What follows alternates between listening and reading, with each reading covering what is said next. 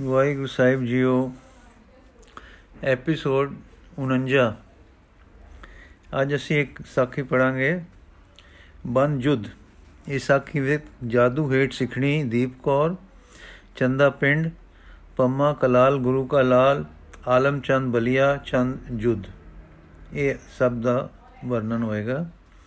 ਇਹ ਸਾਖੀ ਲੰਬੀ ਹੈ, ਸੋ ਦੋ ਭਾਗਾਂ ਵਿੱਚ ਹੋਏਗੀ। ਪਹਿਲਾ ਭਾਗ ਅੱਜ ਪੜਾਂਗੇ ਦੂਜਾ ਭਾਗ ਕੱਲ ਪੜਾਂਗੇ ਹਾਂਜੀ, ਪਹਿਲਾ ਭਾਗ ਸ਼ੁਰੂ ਕਰਨ ਲੱਗੇ। ਅੰਮ੍ਰਿਤ ਵੇਲਾ ਹੈ, ਸ਼ਾਂਤ ਹੈ, ਇਕਾਂਤ ਹੈ, ਚੁੱਪ ਹੈ, ਸੋਹਣੀ ਠੰਡ ਪੈ ਰਹੀ ਹੈ, ਆਨੰਦਪੁਰ ਹੈ, ਕੀਰਤਨ ਹੈ, ਕੀਰਤਨ ਦੀ ਮਿੱਠੀ ਮਿੱਠੀ ਧੁਨ ਕੰਨੀ ਆ ਰਹੀ ਹੈ। ਮਨ, ਮਾਨੋ ਚੁੱਪ ਚੁੱਪ ਧਾਰੇ ਸਮਾਧੀ ਵਿੱਚ ਟਿੱਕੀ ਹੋਈ ਹੈ। ਮਾਨੋ ਚੁੱਪ ਚੁੱਪ ਧਾਰੇ ਸਮਾਧੀ ਵਿੱਚ ਟਿੱਕੀ ਹੋਈ ਹੈ ਤੇ ਇਸ ਸੁਹਾਵੇ ਕੀਰਤਨ ਦਾ ਸੰਗੀਤਕ ਰਸ ਉਸ ਨੂੰ ਆਪੇ ਵਿੱਚ ਮਗਨ ਕਰ ਰਿਹਾ ਹੈ। ਮਲਕੜੇ ਇੱਕ ਇੱਕ ਦੋ ਦੋ ਸਿੱਖ ਆਉਂਦੇ ਹਨ ਤੇ ਸਹਿਜ ਨਾਲ ਦੀਵਾਨ ਵਿੱਚ ਟਿਕਦੇ ਜਾਂਦੇ ਹਨ। ਐਡੇ ਛੋਪਲੇ ਪੈਰ ਧਰਦੇ ਹਨ ਕਿ ਅੱਗੇ ਬੈਠਿਆਂ ਨੂੰ ਰਤਾ ਪਤਾ ਨਾ ਲੱਗੇ ਤੇ ਸੁਰਤ ਪਰ ਖਿੰਡਾਓ ਦਾ ਅਸਰ ਨਾ ਪਵੇ। ਇਸ ਤਰ੍ਹਾਂ ਦੇ ਸ਼ਾਂਤ ਪ੍ਰਭਾਵ ਵਿੱਚ ਵੇਲਾ ਹੋ ਗਿਆ। ਸਾਹਿਬਾਂ ਦੇ ਆਉਣ ਦਾ ਸਤਨਾਮ ਸ੍ਰੀ ਵਾਹਿਗੁਰੂ ਦੀ ਧੁਨ ਲੱਗ ਪਏ, ਲੱਗ ਗਈ। ਸੰਗਤ ਸਾਰੀ ਅਦਬ ਨਾਲ ਉੱਠ ਕੇ ਖੜੋ ਗਈ। ਆਪ ਆਏ ਹਾਂ, ਆਏ ਸਾਹਿਬ ਸ੍ਰੀ ਗੁਰੂ ਗੋਬਿੰਦ ਸਿੰਘ ਜੀ। ਦੀਵਾਨ ਵਿੱਚੋਂ ਸਾਰਿਆਂ ਦੇ ਨਿਉਂਦੇ ਸੀਸਾਂ ਵਿੱਚ ਵਾਹਿਗੁਰੂ ਜੀ ਕਾ ਖਾਲਸਾ, ਸ੍ਰੀ ਵਾਹਿਗੁਰੂ ਜੀ ਕੀ ਫਤਿਹ ਦਾ ਉੱਤਰ ਦੇ। ਮਲਿਆਗਰ ਦੀ ਸਮੀਰ ਵਾਂਗੂ ਸਹਿਜੇ ਤੁਰਦੇ ਜਾ ਬਿਰਾਜੇ ਨਿਚ ਸਿੰਘਾਸਨ ਉਤੇ। ਕੀਰਤਨ ਫਿਰ ਜਾਰੀ ਹੋ ਗਿਆ, ਚੁੱਪ ਵਰਤ ਗਈ, ਸ਼ਾਂਤ ਰਸ ਵਧੇਰੇ ਹੋ ਗਿਆ। ਸਾਰੀ ਸੰਗਤ ਨੇ ਆਨੰਦ ਲਿਆ। ਉਹ ਆਨੰਦ ਹੈ ਜੋ ਅੰਦਰੇ ਹੈ ਤੇ ਅੰਦਰ ਨਾਮ ਵਿੱਚ ਲੱਗਿਆ ਮਿਲ ਪੈਂਦਾ ਹੈ। ਕੀਰਤਨ ਦੀ ਧੁਨ ਮਨ ਨੂੰ ਹੋਰ ਗੱਲਾਂ ਦੇ ਫੁਰਨਿਆਂ ਵਿੱਚ ਜਾਣੋ ਵਰਜ ਵਰਜ ਕੇ ਰੋਕ ਰਹੀ ਹੈ। ਬਾਣੀ ਦੇ ਅਰਥ ਭਾਵ ਆਪਣੇ ਵਿੱਚ ਲਿਆ ਰਹੇ ਹਨ। ਕੀਰਤਨ ਦੀ ਧੁਨ ਤੇ ਬਾਣੀ ਦਾ ਭਾਵ ਦੋਵੇਂ ਮਿਲਵੇਂ ਅਸਰਾਂ ਨਾਲ ਵਾਹਿਗੁਰੂ ਦੇ ਜਸ ਵਿੱਚ ਲਿਜਾ ਕੇ ਖਿਆਲ ਨੂੰ ਉਸੇ ਪਾਸੇ ਪਾ ਕੇ ਸਾਈਂ ਦੀ ਯਾਦ ਦਾ ਇੱਕ ਪ੍ਰਵਾਹ ਬਣਾ ਰਹੇ ਹਨ। ਯਾਦ ਇੱਕ ਚਲਦੇ ਪ੍ਰਵਾਹ ਵਾਂਗੂ ਜਾਂ ਤੇਲ ਦੀ ਧਾਰ ਵਾਂਗੂ ਲਗਾਤਾਰੀ ਰੋ ਲੈ ਰਹੀ ਹੈ ਤੇ ਆਪੇ ਨੂੰ ਅਕਾਲ ਪੁਰਖ ਦੀ ਸ਼ਰਨ ਵਿੱਚ ਲੈ ਜਾ ਰਹੀ ਹੈ। ਜਾਂ ਇਉਂ ਕਹੋ ਕਿ ਜੀਵ ਤਤ ਦਾ ਪ੍ਰਵਾਹ ਪਰਮ ਤਤ ਵੱਲ ਲੈ ਜਾ ਰਿਹਾ ਹੈ। ਦੀਵਾਨ ਵਿੱਚ ਬੜੇ ਬੜੇ ਸੂਰਮੇ ਵੀ ਬੈਠੇ ਹਨ। ਵੀਰ ਰਸੀ ਠਾਠ ਹੈ, ਤਲਵਾਰਾਂ ਲੱਗੀਆਂ ਹਨ, ਚਿਹਰੇ ਲਾਲੀਆਂ ਨਾਲ ਬਕ-ਬਕ ਕਰ ਰਹੇ ਹਨ। ਉਹ ਵੀ ਇਸ ਵੇਲੇ ਵਾਹਿਗੁਰੂ ਦਾ ਨਾਮ ਜਪਦੇ, ਆਪੇ ਨੂੰ ਉਸ ਵਿੱਚ ਜੋੜ ਰਹੇ ਹਨ। ਵਿੱਚ ਵਿੱਚ ਤਿਆਗੀ ਵਿਰਾਗੀ ਸਾਧੂ ਵੀ ਇਸ ਨਵੇਂ ਜੋਗ ਵਿੱਚ ਤੇ ਨਵੇਂ ਗਿਆਨ ਵਿੱਚ ਜੁੜੇ ਮਿਲੇ। ਆਤਮਾ ਪਰਮਾਤਮਾ ਦੇ ਅਨੁਭਵ ਵਿੱਚ ਇੱਕ ਜੋਤ ਹੋਵੇ। ਇਸ ਪ੍ਰਕਾਰ ਦੀ ਜੀਵਤ ਲਿਵਧਾਰਾ ਹੈ ਜੋ ਸਾਰਾ ਦਿਨ ਕੰਮ-ਕਾਜ ਕਰਨ ਵਾਲੇ ਕੀਰਤੀਆਂ ਦੀ ਲੱਗ ਰਹੀ ਹੈ। ਕੀਰਤੀਆਂ ਦੀ ਲੱਗ ਰਹੀ ਹੈ। ਭੋਗ ਪੈ ਗਿਆ, ਪ੍ਰਸਾਦ ਵਰਤ ਗਿਆ, ਸਤਿਗੁਰਾਂ ਨੇ ਆਪਣੇ ਮੁਖਾਰਵਿੰਦ ਤੋਂ ਮਨੋਹਰ ਵਾਕ ਉਚਾਰਨ ਕੀਤੇ। ਸੰਗਤਾਂ ਗਦਗਦ ਹੋਈਆਂ, ਫਿਰ ਦੇਸ਼-ਦੇਸ਼ ਦੇ ਆਏ ਪ੍ਰੇਮੀ ਤੇ ਸੰਗਤਾਂ ਪੇਸ਼ ਹੋਈਆਂ। ਉਹਨਾਂ ਨਾਲ ਵਾਰਤਾਲਾਪ ਹੋਏ। ਸ਼ੇਖਪੁਰੇ ਦੇ ਇੱਕ ਸਿੱਖ ਨੇ ਅਰਦਾਸ ਕੀਤੀ, ਪਾਤਸ਼ਾਹ, ਮੇਰੀ ਇਸਤਰੀ ਕੋ ਸੰਗਣਾ ਨਾਲ ਮਿਲ ਕੋ ਇੱਕ ਕੇ, ਮਿਲ ਕੇ ਇੱਕ ਚੇਟਕੀ ਪੀਰ ਮੁਲਾਣੇ ਨੂੰ ਮਿਲ ਕੇ ਆਪਣਾ ਧਰਮ ਦਾ ਆਗੂ ਮੰਨ ਬੈਠੀ ਹੈ। ਸਾਡੇ ਸਾਰੇ ਉਪਹਾਰ ਥੱਕੇ ਹਨ। ਆਪ ਦੇ ਹਜੂਰ ਮੁਸ਼ਕਲਾਂ ਨਾਲ ਲਿਆਏ ਹਾਂ। ਮੇਰ ਕਰੋ ਜੋ ਚੇਟਕੀ ਦਾ ਅਸਰ ਦੂਰ ਹੋਵੇ। ਸਾਡੇ ਘਰਾਂ ਵਿੱਚ ਨਿਰੋਲ ਸਿੱਖੀ ਹੈ। ਪੀਰਾਂ ਬਿਰਾਈਆਂ ਦਾ ਅਸਰ ਕਦੇ ਨਹੀਂ ਪਿਆ। ਸਾਹਿਬਾਂ ਬੀਬੀ ਨੂੰ ਸਦਕੀ ਪੁੱਛਿਆ ਤਾਂ ਆਖਣ ਲੱਗੀ, ਮੇਰਾ ਮਨ ਤਾਂ ਨਹੀਂ ਕਰਦਾ, ਪਰ ਮੈਂ ਬੇਵਸ ਹਾਂ। ਮੱਲੋ ਮੱਲੀ ਉਧਰ ਨੂੰ ਟੁਰ ਪੈਂਦੀ ਹਾਂ। ਹੁਕਮ ਹੋਇਆ ਅੰਮ੍ਰਿਤ ਛਕੋ। ਉਸ ਵੇਲੇ ਅੰਮ੍ਰਿਤ ਛਕਾਇਆ ਗਿਆ। ਅਮਰ ਛਕਦੇ ਸਾਰ ਬੀਬੀ ਹੋਸ਼ ਵਿੱਚ ਆ ਕੇ ਸਾਵਧਾਨ ਹੋ ਗਈ ਤੇ ਗੁਰੂ ਗੁਰੂ ਜਪਣ ਲੱਗ ਪਈ। ਇਧਰ ਗੁਰੂ ਸਾਹਿਬ ਹੋਰਨਾਂ ਨੂੰ ਤਾਰਦੇ ਰਹੇ। ਅੰਮ੍ਰਿਤ ਛਕ ਕੇ ਜਦ ਬੀਬੀ ਫੇਰ ਪੇਸ਼ ਹੋਈ ਤਾਂ ਗੁਰੂ ਸਾਹਿਬ ਜੀ ਨੇ ਬਚਨ ਕੀਤਾ, ਸ੍ਰੀ ਗੁਰੂ ਨਾਨਕ ਸਾਹਿਬ ਜੀ ਦੀ ਬਾਣੀ ਅੱਗੇ ਜਿਨ੍ਹਾਂ ਨੂੰ ਜੰਤਰ ਮੰਤਰ ਟੂਣੇ ਜਾਦੂ ਆਖਦੇ ਹਨ ਦੀ ਪੇਸ਼ ਨਹੀਂ ਜਾਂਦੀ। ਜੋ ਕੋਈ ਸੁਧ ਮਨ ਨਾਲ ਇਸ ਬਾਣੀ ਦਾ ਸੇਵਨ ਕਰਦਾ ਹੈ, ਉਸ ਦੇ ਸਾਰੇ ਭੈ ਤੇ ਭਰਮ ਦੂਰ ਹੁੰਦੇ ਹਨ। ਜਿਨ ਭੂਤ ਜਿਨ ਭੂਤ ਜਾਦੂ ਜੋ ਕੁਝ ਕਿਹਾ ਜਾਂਦਾ ਹੈ, ਉਸ ਤੋਂ ਨਹੀਂ ਪਉਂਦਾ ਬਾਣੀ ਸਿਦਕ ਨਾਲ ਪੜ ਕੇ ਵਾਹਿਗੁਰੂ ਅੰਦਰ ਵਸਾਇਆ ਕਰੋ। ਉਠਤ ਸੁਖਿਆ, ਬੈਠਤ ਸੁਖਿਆ, ਭਉ ਨਹੀਂ ਲਾਗੇ ਜਾਂ ਐਸੇ 부ਝਿਆ ਰਾਖਾ ਏਕ ਹਮਾਰਾ ਸੁਆਮੀ ਸਗਲ ਘਟਾ ਕਾ ਅੰਤਰ ਜਾਮੀ। ਰਹਾਉ ਸੋਇ ਅਚਿੰਤਾ, ਜਾਗ ਅਚਿੰਤਾ, ਜਹਾਂ ਕਹਾ ਪ੍ਰਭ ਤੂੰ ਵਰਤੰਤਾ, ਘਰ ਸੁਖ ਵਸਿਆ, ਬਾਹਰ ਸੁਖ ਪਾਇਆ, ਕਉ ਨਾਨਕ ਗੁਰ ਮੰਤਰ ਦ੍ਰਿੜਾਇਆ। ਹੁਣ ਮਾਝੇ ਦੀ ਸੰਗਤ ਪੇਸ਼ ਹੋਈ ਤੇ ਦੀਪ ਕੌਰ ਵਾਲੀ ਸਾਖੀ ਸੰਗਤ ਨੇ ਸੁਣਾਈ। ਉਸ ਦਿਨ ਸਾਰੀ ਸੰਗਤ ਵਿੱਚੋਂ ਜੋ ਜੋ ਅਜੇ ਅੰਮ੍ਰਿਤਧਾਰੀ ਨਹੀਂ ਸੇ, ਸਭ ਨੇ ਅੰਮ੍ਰਿਤ ਛਕਿਆ। ਅਨੰਦਪੁਰ ਤਾਂ ਅੰਮ੍ਰਿਤ ਪ੍ਰਚਾਰ ਸੀ ਹੀ, ਪਰ ਨਾਮ ਬਾਣੀ ਦੇ ਪ੍ਰੇਮੀ ਸਿੰਘਾਂ ਦੇ ਜੱਥੇ ਥਾਂ ਥਾਂ ਫਿਰ ਕੇ ਵੀ ਅੰਮ੍ਰਿਤ ਪ੍ਰਚਾਰ ਕਰਦੇ ਫਿਰਦੇ ਸੇ। ਉਂਝ ਵੀ ਸਿੱਖ ਸਿੰਘ ਸ਼ਸਤਰਧਾਰੀ ਹੋ ਕੇ ਵਿਚਰਦੇ ਸੇ। ਚੰਦੋ ਪਿੰਡ ਪਾਸ ਐਸੇ ਸਿੰਘਾਂ ਦੇ ਇੱਕ ਜੱਥੇ ਨੇ ਡੇਰਾ ਜਾ ਪਾਇਆ। ਸਿੰਘਾਂ ਰਸਤ ਮੰਗੀ ਮੁੱਲ ਅੱਗੇ ਧਰਿਆ, ਪਰ ਲੋਕਾਂ ਨੇ ਦੇਣੋ ਨਾ ਕੀਤੀ। ਨੰਬਰਦਾਰਾਂ ਨੇ ਵੀ ਨਾ ਮੰਨਿਆ। ਸਗੋਂ ਅਗੋਂ ਲੜਨ ਨੂੰ ਆ ਪਏ। ਲੋਕੀ ਬਹੁਤ ਸਨ, ਫਤਿਹ ਖਾਲਸੇ ਦੀ ਹੋਈ ਤੇ ਛੱਕਣ ਨੂੰ ਵੀ ਸਮਾਨ ਮਿਲ ਗਿਆ। ਕਿਰਪਾਨ ਭੇਟ ਕਰਕੇ ਵਰਤਾਇਆ ਗਿਆ। ਇਸ ਪ੍ਰਕਾਰ ਅਨੇਕ ਤਰ੍ਹਾਂ ਦੇ ਵਾਕੇ ਨਿਤ ਨਵੇਂ-ਨਵੇਂ ਰੰਗ ਲੈ ਕੇ ਵਰਤਦੇ, ਪਰ ਪ੍ਰਚਾਰ ਦੇ ਪ੍ਰੇਮੀ ਆਪਣਾ ਪ੍ਰਚਾਰ ਦਾ ਕੰਮ ਕਰਦੇ ਰਹਿੰਦੇ। ਇਸ ਤਰ੍ਹਾਂ ਕਈ ਜੱਥੇ ਦੇਸ਼ ਵਿੱਚ ਫਿਰ ਫਿਰ ਪਏ।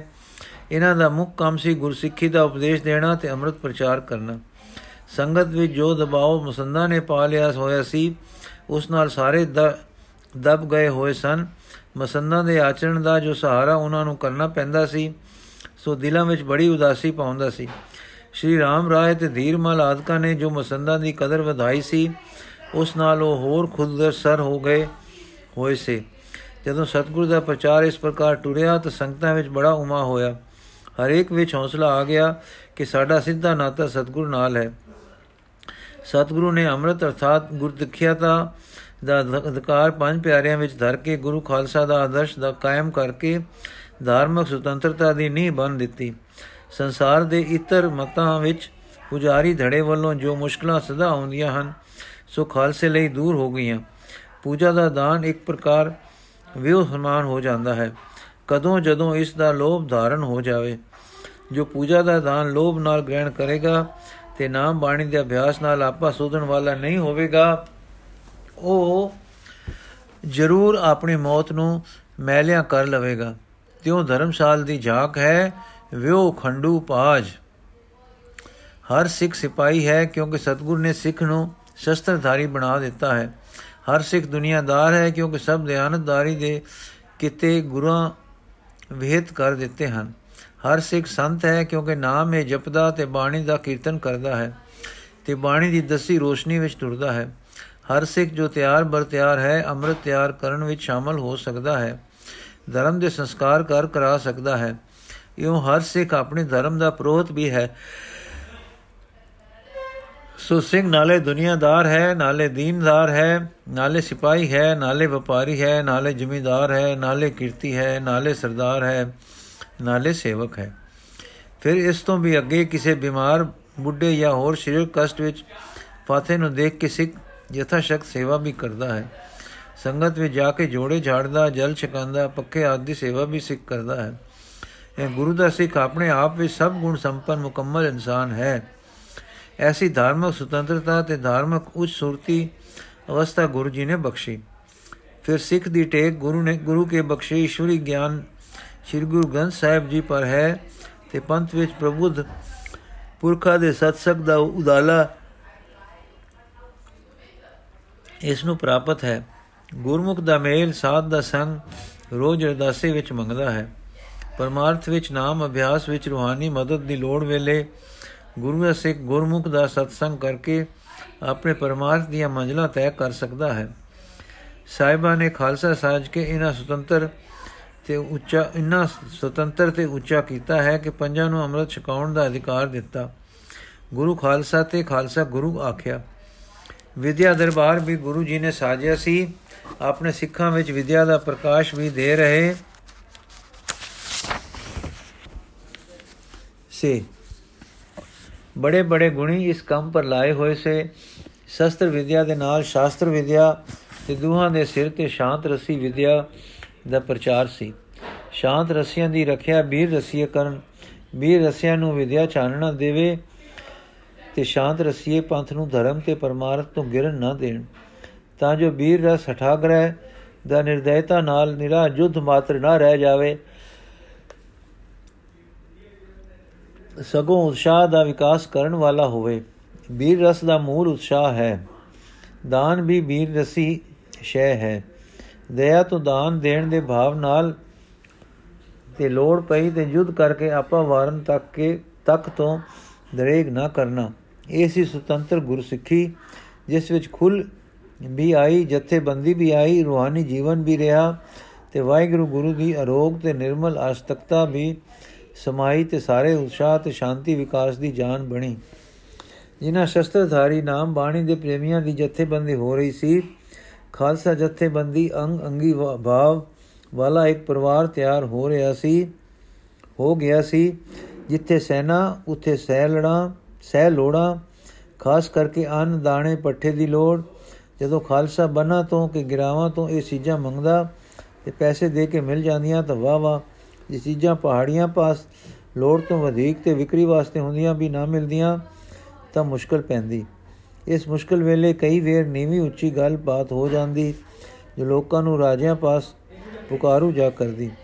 ਜਦੋਂ ਰਾਜੇ ਵੱਲੋਂ ਪੁੱਛ ਹੁੰਦੀ ਤਾਂ ਇਧਰੋਂ ਉੱਤਰ ਜਾਂਦਾ ਕਿ ਤੁਸੀਂ ਚੀਜ਼ਾਂ ਦੇ ਨਿਰਖ ਬਣ ਦਿਓ। ਸਾਥੋਂ ਲੋਕੀ ਮੁੱਲ ਲੈ ਲਿਆ ਕਰਨ ਤੇ ਦੇ ਦਿਆ ਕਰਨ। ਇਹ ਗੱਲ ਕਦੇ ਟੁਰਦੀ, ਕਦੇ ਨਾ। ਅਸਲ ਗੱਲ ਤਾਂ ਇਹ ਸੀ ਕਿ ਔਰੰਗਜ਼ੇਬ ਤੇ ਉਸ ਦੀ ਸਰਕਾਰ ਵੈਰੀ ਸੀ। ਜਿਸ ਕਰਕੇ ਰਾਜੇ ਵੀ ਕੈਰੀ ਅੱਖ ਰੱਖਦੇ। ਸਿੱਖੀ ਉਹਨਾਂ ਨੂੰ ਬਹੁਤ ਰੜਕਦੀ ਸੀ। ਜਾਪਦਾ ਹੈ ਕਿ ਉਸ ਦੇ ਇਸ਼ਾਰੇ ਤੇ ਕਦੇ ਰਾਜਿਆਂ ਦੇ ਆਪਣੇ ਭਰਮ, ਭੈ ਤੇ ਲਾਲਚ ਵੈਰ ਕਰਾਉਂਦੇ ਸੇ। ਇਸ ਕਰਕੇ ਬਹਾਨੇ ਬਹਾਨੇ ਗੁਰੂ ਜੀ ਅੱਗੇ ਮੁਸ਼ਕਲਾਂ ਤੇ ਅੜਚਣਾ ਦੇ ਸਮਾਨ ਕੀਤੇ ਜਾਂਦੇ ਸਨ, ਜਿਨ੍ਹਾਂ ਵਿੱਚ ਕਦੇ ਤਾਂ ਬਿਲਾਸਪੁਰ ਦਾ ਰਾਜਾ, ਅਨੰਦਪੁਰ ਦਾ ਕਿਰਾਇਆ ਮੰਗ ਭੇਜਦਾ ਹਾਲਾਂਕਿ ਉਹ ਜਿਮੀ ਗੁਰੂ ਜੀ ਦੀ ਜ਼ਰ ਖਰੀਦ ਸੀ। ਕਦੇ ਹਾਥੀ ਆਦਿਕ ਸਮਾਨ ਮੰਗ ਭੇਜਦਾ, ਕਦੀ ਪੂਜਾ ਤੋਂ ਅੰਨ ਦਾਣੇ, ਤ੍ਰਿਣ ਦੀ ਅੜਚਣ ਖੜੀ ਹੋ ਜਾਂਦੀ, ਕਦੇ ਕੁਝ ਕਦੇ ਕੁਝ ਰਾਜਿਆਂ ਦੇ ਖਾਸ ਕਰਕੇ ਭੀਮਚੰਦ ਦੇ ਮਾੜੇ ਵਰਤਾਓ ਦੇ ਕਾਰਨ ਹੀ ਗੁਰੂ ਸਾਹਿਬ ਪੌਂਟੇ ਜਾ ਵਸੇ ਸੇ। ਰਾਜਿਆਂ ਦੀ ਪਹਿਲ ਨਾਲ ਬੰਗਾਣੀ ਦਾ ਯੁੱਧ ਹੋਇਆ ਸੀ। ਉਸ ਜੰਗ ਵਿੱਚ ਰਾਜਿਆਂ ਦੀ ਹਾਰ ਹੋਈ। ਗੁਰੂ ਜੀ ਮੁੜ ਅਨੰਦਪੁਰ ਆ ਵਸੇ। ਇੱਥੇ ਵਸਦਿਆਂ ਲੋੜ ਵੇਲੇ ਜੈਸੇ ਨੰਦੋਣ ਤੋਂ ਨੰਦੋਣ ਦੇ ਜੰਗ ਵਿੱਚ ਰਾਜੇ ਗੁਰੂ ਜੀ ਦੀ ਸ਼ਰਨ ਵੀ ਆ ਜਾਂਦੇ, ਮਦਦ ਵੀ ਲੈਂਦੇ, ਫਿਰ ਅੱਖਾਂ ਵੀ ਫੇਰ ਲੈਂਦੇ ਤੇ ਤੰਗ ਵੀ ਕਰਦੇ। ਇਸ ਤਰ੍ਹਾਂ ਦੇ ਵਰਤਾਵਿਆਂ ਵਿੱਚ ਭੀਮ ਚੰਦ ਤਾਂ ਚੱਲ ਬਸਿਆ ਤੇ ਉਸ ਦੀ ਥਾਵੇਂ ਉਸ ਦਾ ਪੁੱਤ ਅਜਮੇਰ ਚੰਦ ਗੱਦੀ ਤੇ ਬੈਠਾ। ਇਸ ਦਾ ਵਰਤਾਓ ਵੀ ਪਿਤਾ ਵਰਗਾ ਹੀ ਖੋਟਾ ਸੀ। ਇਸ ਨੇ ਇੱਕ ਵਾਰ ਇੱਕ ਚਲਾਕੀ ਕੀਤੀ ਕਿ ਆਪਣੇ ਵਜ਼ੀਰ ਨੂੰ, ਜਿਸ ਨੂੰ ਸਿੱਖ ਪੁਸਤਕਾਂ ਵਿੱਚ ਪੰਮਾ ਲਿਖਿਆ ਹੈ, ਜੋ ਪਰਮਾਨੰਦ ਦਾ ਸੰਖੇਪ ਜਾਪਦਾ ਹੈ ਗੁਰੂ ਦਰਬਾਰ ਵਿੱਚ ਘਲਿਆ ਕਿ ਗੁਰੂ ਜੀ ਨਾਲ ਕੋਈ ਜ਼ਾਇਰਾ ਸਮੱਸਿਆ ਦੀ ਸੂਰਤ ਪੈਦਾ ਕਰੋ। ਇਸ ਨੇ ਆ ਕੇ ਪਰਜਾ ਦੀ ਪੁਕਾਰ ਬਾਬਤ ਵਾਰਤਾਲਾਪ ਕੀਤੀ। ਤਾਂ ਸਤਗੁਰੂ ਜੀ ਨੇ ਦੇ ਦਰਬਾਰ ਦੇ ਮੁਖੀ ਮਾਮਾ ਕਿਰਪਾਲ ਸਿੰਘ ਨੇ ਆਖਿਆ हे ਵਜ਼ੀਰ, ਸਾਡੀ ਵਿਖਾਂਦ ਕੋਈ ਨਹੀਂ। ਤੁਸੀਂ ਆਪਣੀ ਪਰਜਾ ਨੂੰ ਹੁਕਮ ਦੇ ਛੱਡੋ, ਜੋ ਗਾਂ ਲੱਕੜੀ ਬਦਲੇ ਸਿੱਖਾਂ ਨਾਲ ਨਾ ਲੜਿਆ ਕਰਨ ਤੇ ਦੁੱਧ ਘਿਓ, ਅਨ ਸ਼ੱਕਰ ਮੁੱਲ ਕੀਮਤ ਲੈ ਕੇ ਦੇ ਦਿਆ ਕਰਨ। ਪੰਮਾ ਇਹ ਗੱਲਾਂ ਸੁਣ ਕੇ ਮਨ ਮਨਾ ਕੇ ਚਲਾ ਗਿਆ। ਪਰ ਵਰਤਾ ਉਹ, ਵਰਤਾਰਾ ਉਹ ਹੀ ਰਿਹਾ ਤੇ ਸਿੱਖਾਂ ਨੂੰ ਮੁਸ਼ਕਲਾਂ ਪੈਣ ਤੇ ਉਹ ਕੁਝ ਕਰਨ ਲਈ ਮਜਬੂਰ ਹੋਣਾ ਪੈਂਦਾ ਰਿਹਾ। ਇੱਕ ਦਿਨ ਲੋਂਡੇ ਪੈਰ ਦੀਵਾਨ ਸਜ ਰਿਹਾ ਸੀ, ਕੀਰਤਨ ਹੋ ਰਿਹਾ ਸੀ। ਤਾਰਿਆਂ ਵਿੱਚ ਚੰਦ ਵਾਂਗੂ ਸਭਾ ਦੇ ਸਵਾਮੀ ਵਿਰਾਜਮਾਨ ਹੋਏ, ਸ਼ੋਭ ਰਹੇ ਸਨ। ਨੂਰੀ ਚਿਹਰੇ ਤੋਂ ਤੇਜ ਤੇ ਸ਼ਾਂਤੀ ਦੀ ਮਿਲਵੀ ਨੂਰ ਫੁਆਰ ਪੈ ਰਹੀ ਸੀ। ਚਕੋਰ ਮਨ ਸਿੱਖ ਦਰਸ਼ਨ ਕਰ ਕਰਕੇ ਆਨੰਦ ਲੈ ਰਹੇ ਸਨ। ਇੱਕ ਪਾਸੇ ਨੈਣਾਂ ਦੇ ਸਾਹਮਣੇ ਪ੍ਰਤੱਖ ਦਰਸ਼ਨ ਸਨ, ਦੂਜੇ ਪਾਸੇ ਕੰਨ ਕੀਰਤਨ ਦੀ ਅੰਮ੍ਰਿਤ ਛੁਆਰ ਨੂੰ ਪੀ ਰਹੇ ਸਨ। ਦੋਵਾਂ ਦਾ ਮਿਲਵਾ ਅਸਰ ਇੱਕ ਸਰੂਰ ਦੇ ਰਿਹਾ ਸੀ ਤੇ ਸਰੂਰ ਚਿਤ ਨੂੰ ਇਕਾਗਰ ਕਰ ਰਿਹਾ ਸੀ। ਉਚਤਾ ਤੇ ਇਕਾਗਰਤਾ ਦਾ ਭਾਵ ਸਭ ਦੇ ਅੰਦਰ ਗੱਡ ਰਿਹਾ ਸੀ। ਸੂਰਜ ਲਟਪਟਾ ਗਿਆ, ਸ਼ਾਮਾਂ ਪੈ ਗਈਆਂ, ਸੋਦਰ ਦਾ ਕੀਰਤਨ ਹੋ ਕੇ ਭੋਗ ਪੈ ਗਿਆ ਰਰਾਸ ਦਾ ਪਾਠ ਹੋ ਕੇ ਅਰਦਾਸਾ ਸੁੱਤ ਗਿਆ, ਪ੍ਰਸਾਦ ਵਰਤ ਗਿਆ, ਸੰਗਤ ਵਿਦਾ ਹੋ ਗਈ, ਗੁਰੂ ਭਗਵਾਨ ਅੱਜ ਉੱਥੇ ਹੀ ਬਿਰਾਜੇ ਰਹੇ। ਕੁਝ ਕਾਰਜ ਵਿਦਵਾਨਾਂ ਨੇ ਕਵੀਆਂ ਦੇ ਦਾਨ ਸਨਮਾਨ ਦਾ ਇਸ ਵੇਲੇ ਅੱਜ ਹੋਣਾ ਸੀ। ਇਸ ਵੇਲੇ ਤਾਰਨ ਨਾਲ ਸਤਿਗੁਰੂ ਜੀ ਦੀ ਨਜ਼ਰ ਦੂਰ ਜਾ ਪਈ। ਅੰਦਰ ਜਾਣ ਵਾਲੇ ਦਰਵਾਜ਼ੇ ਦੇ ਅੰਦਰ ਕੰਧ ਨਾਲ ਇੱਕ ਲੰਮੀ ਭਰਵੀ ਪਰ ਨਿਮੋਜਣ ਨਿਮੋ ਜਾਣ ਸੂਰਤ ਖੜੀ ਸੀ। ਸਹਿਬਾ ਨੇ ਪਾਸ ਖੜੇ ਸਿੰਘ ਨੂੰ ਪੁੱਛ ਕੀਤੀ, ਸਿੰਘਾ, ਉਹ ਕੌਣ ਖੜਾ ਹੈ? ਉਸ ਅਰਦਾਸ ਕੀਤੀ, ਪਾਤਸ਼ਾਹ, ਕੋਈ ਪ੍ਰੇਮੀ ਹੈ ਜੋ ਦੋ ਤਰੇ ਦਿਨ ਤੋਂ ਦੋਏ ਵੇਲੇ ਆਉਂਦਾ ਹੈ, ਇਸ ਤਰ੍ਹਾਂ ਉੱਥੇ ਹੀ ਖੜਾ ਰਹਿੰਦਾ ਹੈ ਤੇ ਟੁਰ ਜਾਂਦਾ ਹੈ। ਗੁਰੂ ਜੀ, ਉਰੇ ਤਾਂ ਨਹੀਂ ਆਇਆ ਜਾਪਦਾ। ਦਰਸ਼ਨ ਮੇਲੇ ਹੋਏ ਨਹੀਂ ਲੱਗਦੇ। ਸਿੱਖ ਪਾਤਸ਼ਾਹ ਪਹਿਲੇ ਤਾਂ ਬੂਹੇ ਦੇ ਬਾਹਰ ਆ ਖੜਦਾ ਸੀ ਤੇ ਮੁਹਾਟ ਉੱਤੇ ਸਿਰ ਧਰ ਕੇ ਚਲਾ ਜਾਂਦਾ ਸੀ। ਹੁਣ ਦਲੀਜਾਂ ਤੇ ਸਿਰ ਧਰ ਕੇ ਚਰਨ ਧੂੜ ਮੱਥੇ ਲਾ ਕੇ ਅੰਦਰ ਆ ਜਾਂਦਾ ਹੈ, ਪਰ ਉੱਥੇ ਕੰਧ ਨਾਲ ਲੱਗ ਕੇ ਖੜਾ ਆਪ ਦੇ ਦਰਸ਼ਨ ਕਰਦਾ ਰਹਿੰਦਾ ਹੈ। ਭੋਗ ਪੈਣੇ ਵੇਲੇ ਕਰਸ਼ਾ ਪ੍ਰਸਾਦ ਦੇ ਵਰਤਾਰੇ ਤੇ ਉਹ ਅਗੇਰੇ ਟੁਰ ਜਾਂਦੇ। ਅੱਜ ਪਤਾ ਨਹੀਂ ਕਿਉਂ ਖਲੋਤਾ ਰਿਹਾ ਹੈ। ਤੇ ਅਜੇ ਵੀ ਉਸ ਦੇ ਜਾਣ ਦੀ ਕੋਈ, ਜਾਣ ਦੇ ਕੋਈ ਚਿੰਨ ਨਹੀਂ ਨਜ਼ਰ ਨਹੀਂ ਪੈਂਦੇ। ਖਬਰੇ ਕੋਈ ਗੱਲ ਕਰਨੀ ਹੈ ਸੋ ਤੇ ਸੰਗਦਾ ਅੱਗੇ ਨਹੀਂ ਆਉਂਦਾ, ਆਗੇ ਹੋਵੇ ਤਾਂ ਪਤਾ ਕਰਾਂ, ਗੁਰੂ ਜੀ ਕਰੋ। ਕੁਝ ਪਲਾਂ ਮਗਰੋਂ ਉਸ ਪਾਸ ਹੋ ਕੇ ਮੁੜ ਆਇਆ ਤੇ ਹਜੂਰੀ ਵਿੱਚ ਬਿਨੇ ਕੀਤੀ ਉਸ ਕੇ ਪਾਤਸ਼ਾਹ ਪੁੱਛਣ ਤੇ ਦੱਸਿਆ ਸੂ ਕਿ ਕਲਾਲ ਹਾਂ, ਹੋਰ ਕਿਸੇ ਗੱਲ ਦਾ ਉੱਤਰ ਨਹੀਂ ਸੁ ਦਿੱਤਾ। ਹੋਰ ਜੋ ਪੁੱਛਿਆ, ਉਸਨੇ ਉੱਤਰ ਵਿੱਚ ਦੋ ਅਥਰੂ ਕਿਰ ਪੈਂਦੇ ਸੂ। ਸਤਗੁਰੂ ਜੀ ਇਹ ਸੁਣ ਕੇ ਕੁਝ ਆਖਣ ਲੱਗੇ ਹੀ ਸਨ ਕਿ ਕਵੀ ਉਤੋਤੜੀ ਉਤੋੜ, ਕਵੀ ਉਤੋੜ ਉਤੋੜਤੀ ਆਉਣ ਲੱਗ ਪਏ।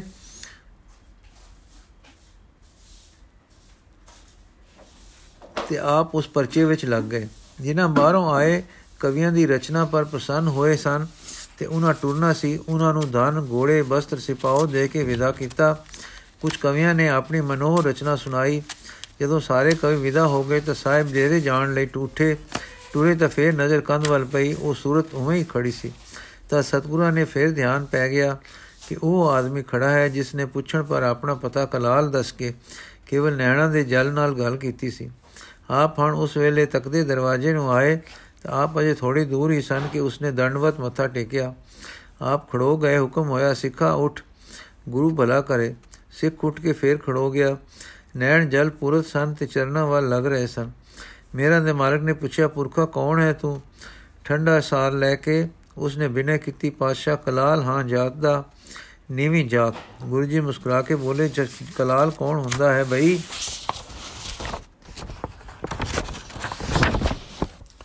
ਸਿੱਖ ਪਾਤਸ਼ਾਹ ਇੱਕ ਜਾਤ ਹੈ ਜਿਸ ਨੂੰ ਬ੍ਰਾਹਮਣ ਨੀਵੀਂ ਦੱਸਦੇ ਹਨ, ਜਿਸ ਨਾਲ ਬ੍ਰਾਹਮਣ ਖੱਤਰੀ ਵਰਤਨੋਂ ਬੜਾ ਸੰਕੋਚ ਕਰਦੇ ਹਨ।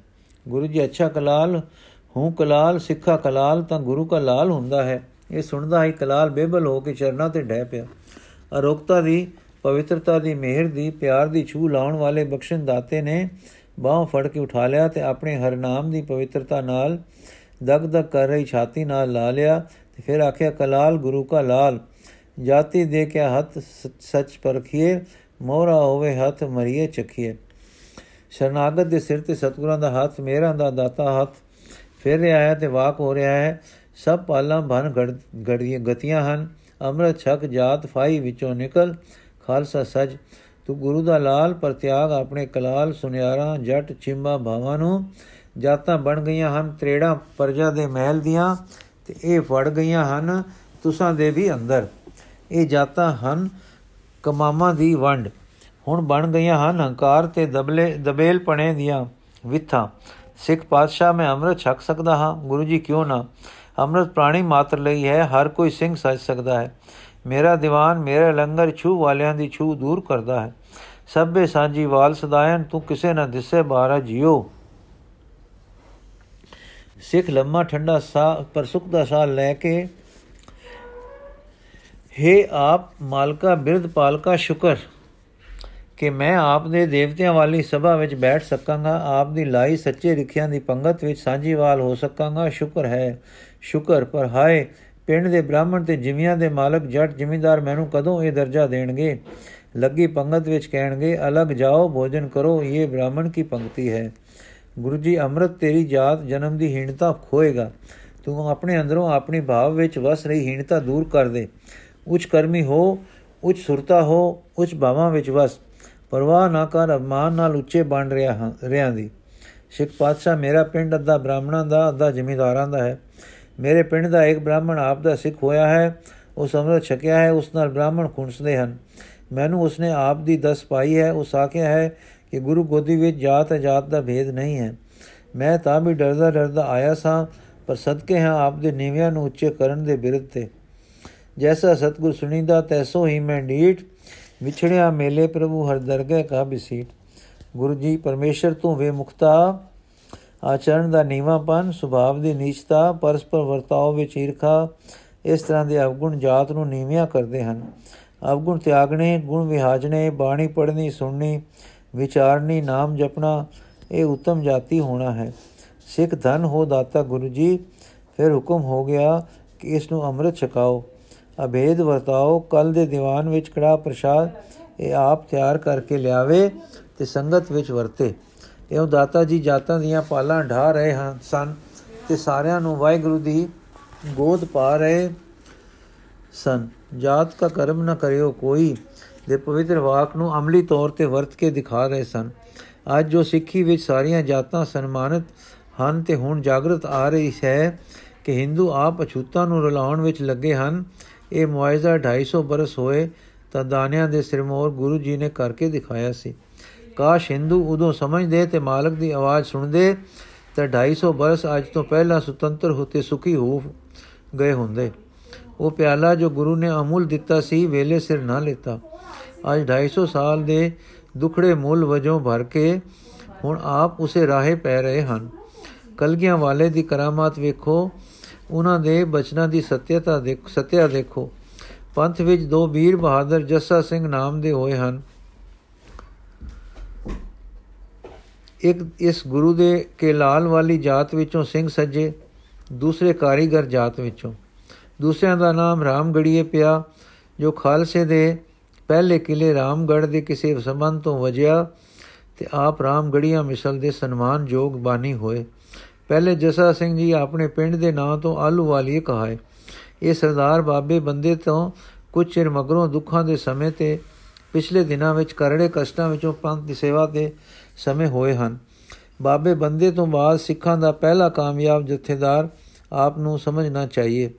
ਆਲੂ ਵਾਲੀਆ ਮਿਸਲ ਦੇ ਕਪੂਰਥਲੇ ਘਰਾਣੇ ਦੇ ਵੱਡੇ ਆਪ ਹੀ ਸਨ। ਆਪ ਦੇ ਆਤਮਿਕ ਪ੍ਰਭਾਵ ਦਾ ਪੰਥ ਉਸ ਵਿੱਚ ਪੰਥ ਵਿੱਚ ਉਹ ਸਨਮਾਨ ਸੀ ਕਿ ਵੱਡੇ ਵੱਡੇ ਸਿੰਘ ਆਪ ਤੋਂ ਅੰਮ੍ਰਿਤ ਛਕਣਾ ਫਕਰ ਸਮਝਦੇ ਸਨ। ਖੱਤਰੀ ਬ੍ਰਾਹਮਣ ਤੱਕ ਸਿੱਖੀ ਵਿੱਚ ਆਉਣ ਵਾਲੇ ਪ੍ਰੇਮੀ ਬਾਬਾ ਜੀ ਤੋਂ ਅੰਮ੍ਰਿਤ ਛਕਣ ਨੂੰ ਲੋਚਿਆ ਕਰਦੇ ਸਨ। ਇਹ ਹੈ ਜ਼ਾਰੀ ਕਰਮਾਤ ਗੁਰੂ ਕੇ ਲਾਲ ਦੇ ਵਰ ਦੇਣ ਵਾਲੀ ਦੀ ਵਾਲੀ ਦੀ।